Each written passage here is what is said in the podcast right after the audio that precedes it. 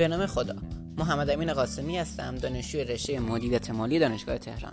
من همراه دوستانم در دانشکده اقتصاد و مدیریت دانشگاه تهران تصمیم گرفتیم در جهت افزایش دانش اقتصادی افراد بستری رو فراهم کنیم و مطالب خودمون رو اونجا منتشر بکنیم. داخل این بستر قرار اخبار، تحلیل ها، سوال ها و پادکست مسائل مختلف اقتصادی منتشر بشه و ما راجبشون با همدیگه صحبت بکنیم. همچنین این بستر که کانال تلگرامیه یه دونه گروه هم داره که زیل اون تعریف شده و بچه ها می‌تونن اونجا حول محور مسائل اقتصادی با همدیگه صحبت بکنن. تو قسمت اول پادکست بودجه به زبان ساده تصمیم دادیم که تعریف بودجه رو به طور شفاف و اقتصادی و علمی توضیح بدیم و بگیم که چه نقشی تو اقتصاد داره. همونطوری که می‌دونید هفته گذشته لایحه بودجه 1400 توسط دولت به مجلس ارائه شد و بعد از اون کلی تحلیل و اخبار اومد و تک تک لایه های بودجه رو مورد بررسی قرار داد. اما ما تصمیم داریم که این بودجه رو به صورت علمی و اقتصادی از پایه شروع کنیم و توضیحش بدیم.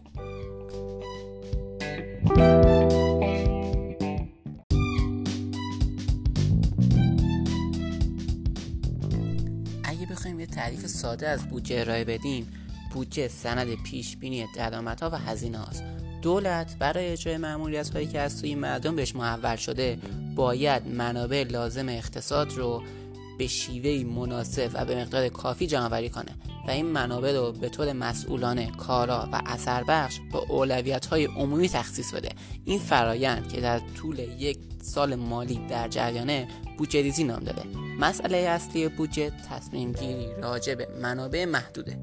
برای همینه که دولت ها باید تصمیم بگیرن از اون یک تومن پولشون رو چقدر صرف آموزش بکنن چقدر بهداشت چقدر درمان چقدر دفاع یا چقدر فرهنگ فرقی نمی‌کنه. بودجه به عاملان اقتصادی سیاسی و مردم علامت میده که دولت از لحاظ اقتصادی و مالی برای سال آینده چه برنامه داره و چگونه جهتگیری خواهد کرد. پس بودجه علاوه بر سند اولویت بندی و سیاست گذاری سند علامت دهی هم هست.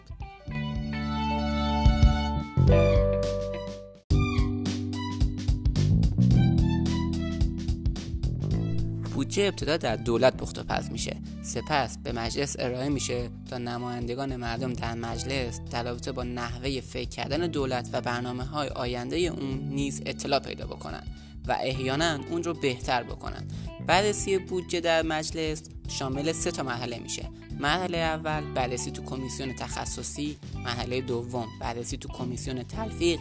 و مرحله سوم بررسی بودجه در صحن علنی مجلس.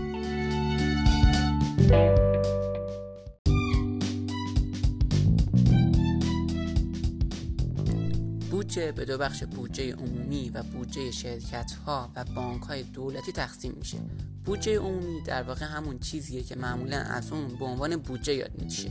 یعنی دخل و خرج دولت یعنی همون نفت و گاز و بنزین و مالیات و شامل حالا حقوق و دستمزد و مخارج و بحثای عمرانی و این دو چیزا.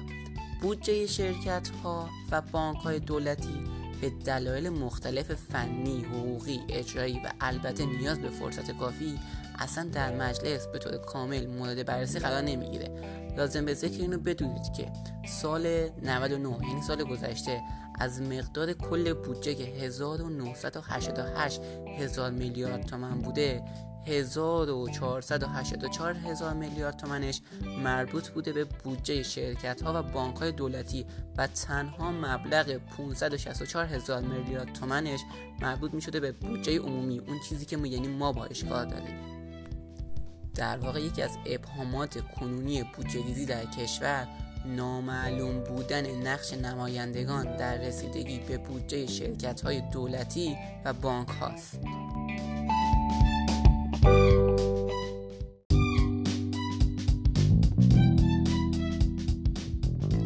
همونطوری که فهمیدیم بودجه به دو بخش عمده بودجه عمومی و بودجه شرکت ها و بانک های دولتی تقسیم میشه. اون چیزی که ما باش کار داریم بودجه عمومیه.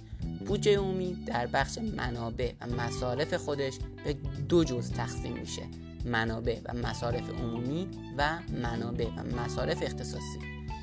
منابع اختصاصی معمولا منابعی هستند که محل مصرفشان همان دستگاه ایجاد کننده درآمد است. یعنی اینکه فرض کنید ما یه بیمارستانی داریم اون بیمارستان واسه خودش درآمد ایجاد می‌کنه. و از همون درآمدهایی که ایجاد می‌کنه اون واسه خودش مصرف می‌کنه و اون پول اصلا توی بودجه ریخته نمیشه. بنابر اصول بودجه ریزی بهتره که تمام درآمدهای دولت ابتدا به یک استرخ درآمدهای مشترک وارد بشه سپس در رابطه با محل مصرفشون تصمیم گیری بشه. اختصاصی کردن درآمد باعث میشه که این درآمدها وارد اون استرخ مشترک نشه. در نتیجه نمیشه در رابطه با مصرف اونا به خوبی تصمیم گیری کرد. اینکه درآمدی در یک سال بودجه ای اختصاصی شوه معمولا در سالهای بعد هم به صورت اختصاصی باقی مونه و از حوزه تصمیم گیری مجلس خارج میشه. اختصاصی کردن درآمدها یه خاصیت بدتر هم داره. اون اینه که خیال دریافت کننده منابع رو از بابت اختصاص درآمد راحت می‌کنه. در نتیجه پاسخگویی و انگیزه بهرهوری رو کاهش میده. آرزه دیگه درآمدهای اختصاصی اینه که ممکنه در بعضی از مواقع مثل عوارض و جرایم و امثال هم انگیزه کسب درآمد از میزان اجازه شده اجازه داده شده در قانون بودجه هم بیشتر باشه و دستگاه ایجاد کننده درآمدهای بیشتر از اون چیزی که باید کسب کنه رو برای مصارف خودش خرج کنه.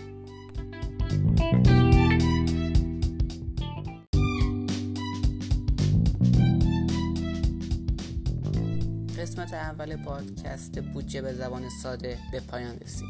انشالله در قسمت بعدی این پادکست راجع به منابع که شامل درآمدها عایدات نفتی و استقراض میشه و همینطور راجع به مصارف که شامل هزینه های مصرفی و سرمایه گذاری و تعهدات میشه با همدیگه صحبت می‌کنیم.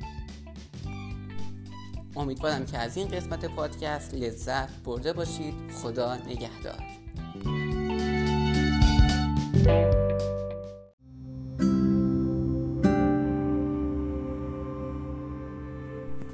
به نام خدا. محمد امین قاسمی هستم دانشجوی رشته مدیریت مالی دانشگاه تهران. من به همراه دوستانم در دانشکده اقتصاد و مدیریت دانشگاه تهران تصمیم گرفتیم در جهت افزایش دانش اقتصادی افراد بستری رو فراهم بکنیم و مطالب خودمون رو اونجا منتشر بکنیم. موضوعی که امروز می‌خوایم در رابطه با اون صحبت بکنیم بحث نقدینگیه و سوالایی که قرار امروز جواب بدیم اینه که اصلا نقدینگی چیه؟ چجوری به وجود بیاد؟ چجوری به وجود میاد؟ چه اثری بر اقتصاد کلان می‌ذاره؟ و آیا اصلا رشد نقدینگی خوبه یا بده؟ و حالا رشد اون باعث چی میشه؟ کم شدن اون باعث چی میشه؟ فرق نقدینگی و پای پولی چیه؟ و مسئله اصلی نقدینگی تو کشور ما چیه و از کجا نشأت می‌گیره؟ پول، شپ پول، نقدینگی، پایه پولی. چهار تا مفهوم متفاوت هستن که برای درک بهتر اقتصاد لازم تک تک این کلمات رو مورد بررسی قرار بدیم. تصور عموم از پول اصطلاحا احتمالا و اصطلاحا همون پول و اسکناس و مسکوکی که توی دستشونه. اما به لحاظ اقتصادی پول به اون چیزی گفته میشه که داره سه تا ویژگی باشه. کارکرد داشته باشه. کارکرد اولش واسط مبادلات کارکرد دومش واحد محاسبات و کارکرد سومش حافظ ذخیره ارزش باشه. اما پول در اصطلاح تخصصی و مالی به اسکناس و مسکوک دست مردم به اضافه سپرده های دیداری یعنی جاری گفته میشه. شبه پول شامل سپرده های غیر دیداری یعنی سپرده های مدت دار و پسنداز میشه. مجموع پول به اضافه شبه پول نقدینگی رو تشکیل میده. یعنی چی؟ یعنی به تمام پول های فیزیکی و اعتباری من و شما که توی جیبمون داریم و توی بانکامون ذخیره کردیم بهش میگن نقدینگی. اما پایه پولی. پایه پولی یا پول پرقدرت به پولی گفته میشه که فقط مربوط به بانک مرکزیه. و کنترل کم و زیاد شدنش دست بانک مرکزیه. اصطلاحا به سمت چپ ترازنامه بانک مرکزی که شامل اسکناس و مسکوک در جریان به اضافه ذخایر بانک نزد بانک مرکزیه پایه پولی یا پول پرقدرت میگن. نکته ای که باید بهش اشاره بکنیم کل پول درون اقتصاد توسط نظام بانکی ایجاد میشه. منظورمون از نظام بانکی بانک مرکزی و بانک های تجاریه. این پول به دو بخش تقسیم میشه. بخش اول پای پولی که تو نظام بانکی توی بانک مرکزی ایجاد میشه. بخش دوم نقدینگی که توی بانک ها به وجود میاد. در ادامه می‌خوایم توضیح بدیم که دقیقا این نقدینگیه چه اثری توی اقتصاد می‌ذاره؟ سکه اقتصاد کلان دو رو داره. بر روی یک روی سکه میزان واقعی کالا و خدمات تولیدی و بر روی دیگر این سکه جمع همه کالاها و خدمات نوشته شده. اون چیزی که این دوتا رو به همدیگه وصل می‌کنه نقدینگیه. یعنی چی؟ یعنی اگه این نقدینگیه بیشتر از ارزش واقع... بیشتر از ارزش واقعی کالا و خدمات باشه باعث تورم و اگه کمتر باشه باعث رکود میشه. برای توضیح این مسئله یه مثال ساده می‌زنیم. فرض کنید که ما یه دونه مدل داریم که این مدل ما دارای دو تا کالا و دو تا واحد پولیه. حالا اگه که قیمت هر یه دونه کالا به اندازه یه واحد پولیه. دو واحد کالا دو واحد پولی و هر یه دونه کالا هم به اندازه یه دونه واحد پولی میارزه. اگه این دو واحد کالای ما بشه سه واحد و میزان واحد پولی ما همون دو واحد بمونه این باعث میشه که قیمت کالا کم بشه. در اصطلاح باعث رکود میشه. و برعکس فرض کنید که ما دو واحد کالا داریم و دو واحد پولی. اگه دو واحد کالا ما ثابت بمونه و دو واحد پولی ما بشه سه واحد پولی این باعث میشه که قیمت اون کالاها افزایش پیدا بکنه و و تقاضا بر عرضه پیشی بگیره. اصطلاحا اگه بخوایم یکم مفهوم بازترش بکنیم تورم ناشی از دو تا چیزه. اولی تورم ناشی از عرضه دومی تورم ناشی از تقاضا. منظورمون, ناشی... منظورمون از تورم ناشی از عرضه همون تولیده همون ایجاد رشد اقتصادی. یعنی اگه ما رشد اقتصادی مثبت داشته باشیم این در کاهش تورم اثر گذاره و اگه رشد اقتصادی کم و منفی داشته باشیم یعنی اون دوتا کالامون بشه یک کالا ولی دوتا واحد پولیمون همون دوتا واحد پولی بمونه این خودش باعث ایجاد تورم بشه. تورم میشه. تورم ناشی از تقاضا یعنی افزایش نقدینگی. یعنی فرض کنید که ما دو واحد پولی داریم. این دو واحد پولی میشه سه تا و این باعث افزایش قیمت ها میشه. اگه بخوایم به لحاظ فرمول ساده این موضوع مورد بررسی قرار بدیم تورم مساوی با رشد نقدینگی منهای رشد اقتصادی. اگه بخوایم تو این عدد جایگذاری کنیم به عنوان مثال ما سالانه حدود سی درصد افزایش رشد اقتصادی داریم خب؟ و رشد افزایش رشد نقدینگی داریم. و رشد اقتصادیمون هم حدودا منفی یک و دوه.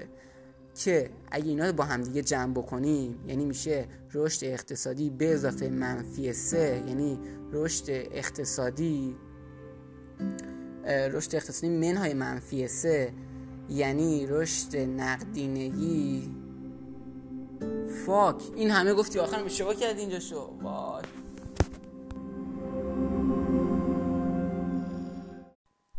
اگه بخوایم این موضوع رو به لحاظ فرمولی مورد بررسی قرار بدیم و اونو به صورت ساده مطرح بکنیم تورم مساوی با رشد نقدینگی منهای رشد اقتصادی. یعنی اگه ما رشد نقدینگی حدود سی درصد داشته باشیم و رشد اقتصادیمون حدود منفی سه باشه میشه سی درصد. منهای منفی سه درصد. یعنی سی درصد به اضافه سه درصد.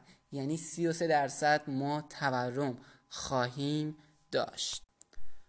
پس تا اینجا فهمیدیم که رشد نقدینگی توی اقتصاد بسیار نقش مهمی داره.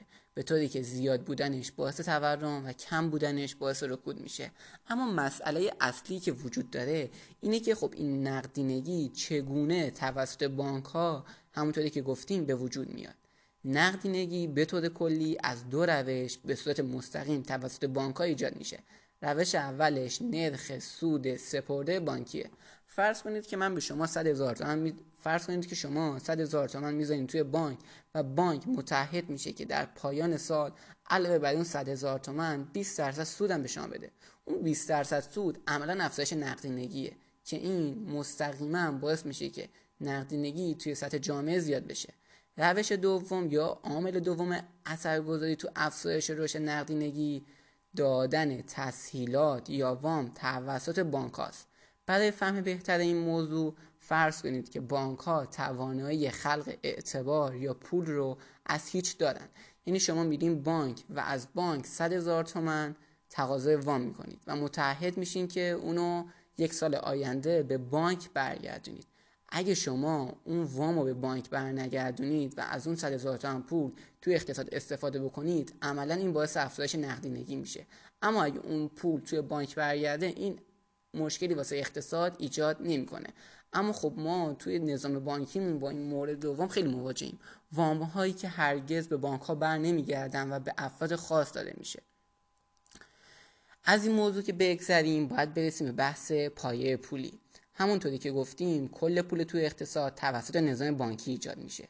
اون قسمتیش که مربوط به بانک های تجاری بود رو توضیح داریم اما می‌رسیم به بانک مرکزی و پایه پولی. بانک مرکزی به طور غیر مستقیم با کم و زیاد کردن پایه پولی به طرق مختلف مثل عملیات بازار باز در افزایش یا کاهش نقدینگی نقش بسیار مهمی داره. به طوری که یک واحد افزایش پایه پولی می‌تونه نقدینگی رو تا حدود 8 برابر بیشتر بکنه که اصطلاحا به این 8 برابر ضریب فزاینده پول میگن. اینکه چجوری این پایه پولی روی نقدینگی اثر می‌ذاره یه بحث مفصله که یه وایس جداگونه میطلبه که بعدا در رابطه با اون صحبت می‌کنیم. اما اجمالا اینو داشته باشید که پایه پولی روی نقدینگی خیلی اثر می‌ذاره تا 8 برابر بالاتر. اما لزوما خب این 8 برابر بیشتر نمیشه. اما می‌تونه تا 8 برابر اثر بذاره.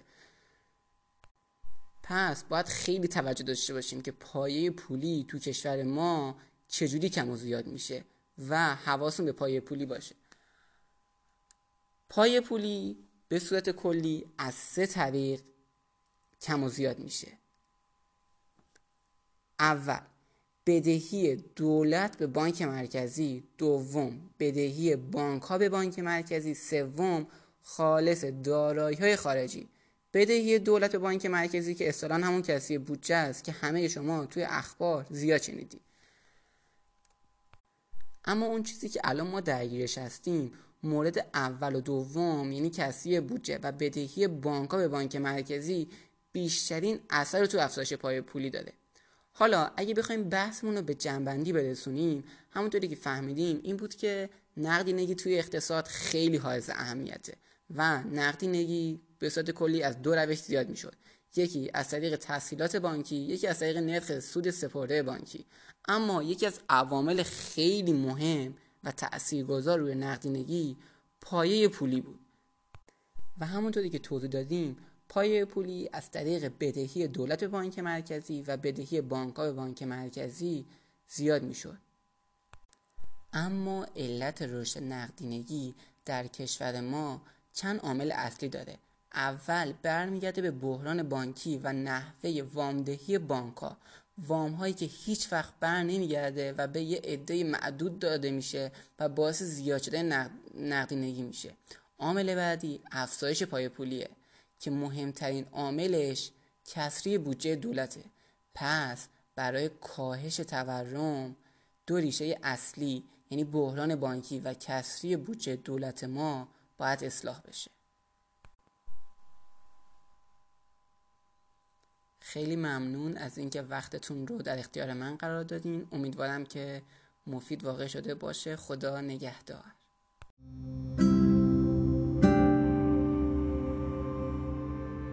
اگه بخوام این موضوع رو به صورت ساده مطرح بکنیم تورم مساوی میشه با رشد نقدینگی منهای رشد اقتصادی.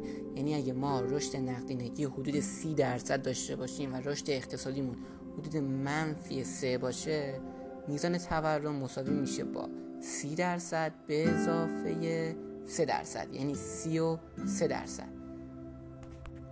تا اینجا فهمیدیم که رشد نقدینگی توی اقتصاد بسیار حائز اهمیته.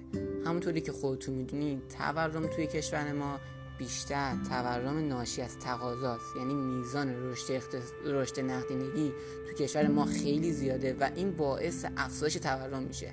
اما احتمالا سوالی که الان راستتون ایجاد شده اینه که این نقدینگی چگونه توسط بانک ها ایجاد میشه؟ بانک ها به دو روش از طریق مستقیم باعث ایجاد نقدینگی میشن. روش اولش نرخ سود سپرده بانکیه. فرض کنید شما 100 هزار تومن از پولتون رو توی بانک پس انداز می‌کنید و بانک متحد میشه که پایان سال علاوه بر این 100 هزار تومن 20 هزار تومن سود به شما پایین سال بده. این 20 هزار تومن سود باعث افزایش نقدینگی میشه. اما روش دوم دادن تسهیلات یا وام توسط بانک هاست. فرض کنید یه مشتری میاد بانک و از بانک درخواست وام می‌کنه و بانک توانایی خلق اعتبار یا همون پول رو از هیچ داشته باشه. یعنی با زدن چهار تا دکمه به اون فرد یه دونه وام 100 میلیونی میده. اگه فرد اون وام رو بگیره و بعد از گذشت یک سال اون وام رو به بانک برنگردونه و از اون 100 میلیون تومن توی اقتصاد استفاده بکنه این باعث افزایش نقدینگی میشه. اما همونطوری که گفتیم کل پول در اقتصاد توسط نظام بانکی به وجود میاد. همونطور که گفتیم بانک ها به طور مستقیم در ایجاد نقدینگی نقش خیلی مهمی دارن. اما بانک مرکزی به صورت غیر مستقیم با کم و زیاد کردن پایه پولی به طرق مختلف مثل عملیات بازار باز در کاهش و افزایش نقدینگی نقش خیلی مهمی داره. به طوری که زیاد شدن یک واحد پایه پولی می‌تونه نقدینگی رو تا حد اکثر 8 برابر زیاد کنه که اصطلاحا بهش میگن ضریب فزاینده پول.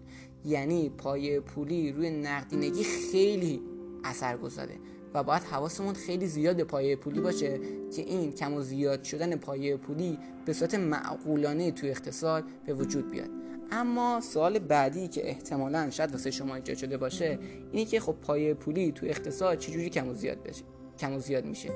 پایه پولی به طور خلاصه از سه طریق می‌تونه توی اقتصاد کم و زیاد بشه. روش اولش بدهی دولت به بانک مرکزی عامل دوم بدهی بانکا به بانک مرکزیه عامل سوم خالص دارایی های خارجی بانک مرکزیه اما عامل اول و دوم یعنی بدهی دولت بانک مرکزی که همون کسری بودجه است و بدهی بانک های بانک مرکزی مهمترین عواملی هستند که باعث افزایش پای پولی و در ادامه باعث افزایش نقدینگی و در ادامه باعث افزایش تورم توی کشور ما میشن.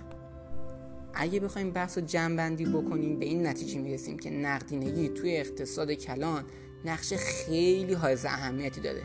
به طوری که زیاد بودنش باعث تورم میشه مشکلی که ما چندین و چند سال باش درگیریم و کم بودنش باعث رکود میشه.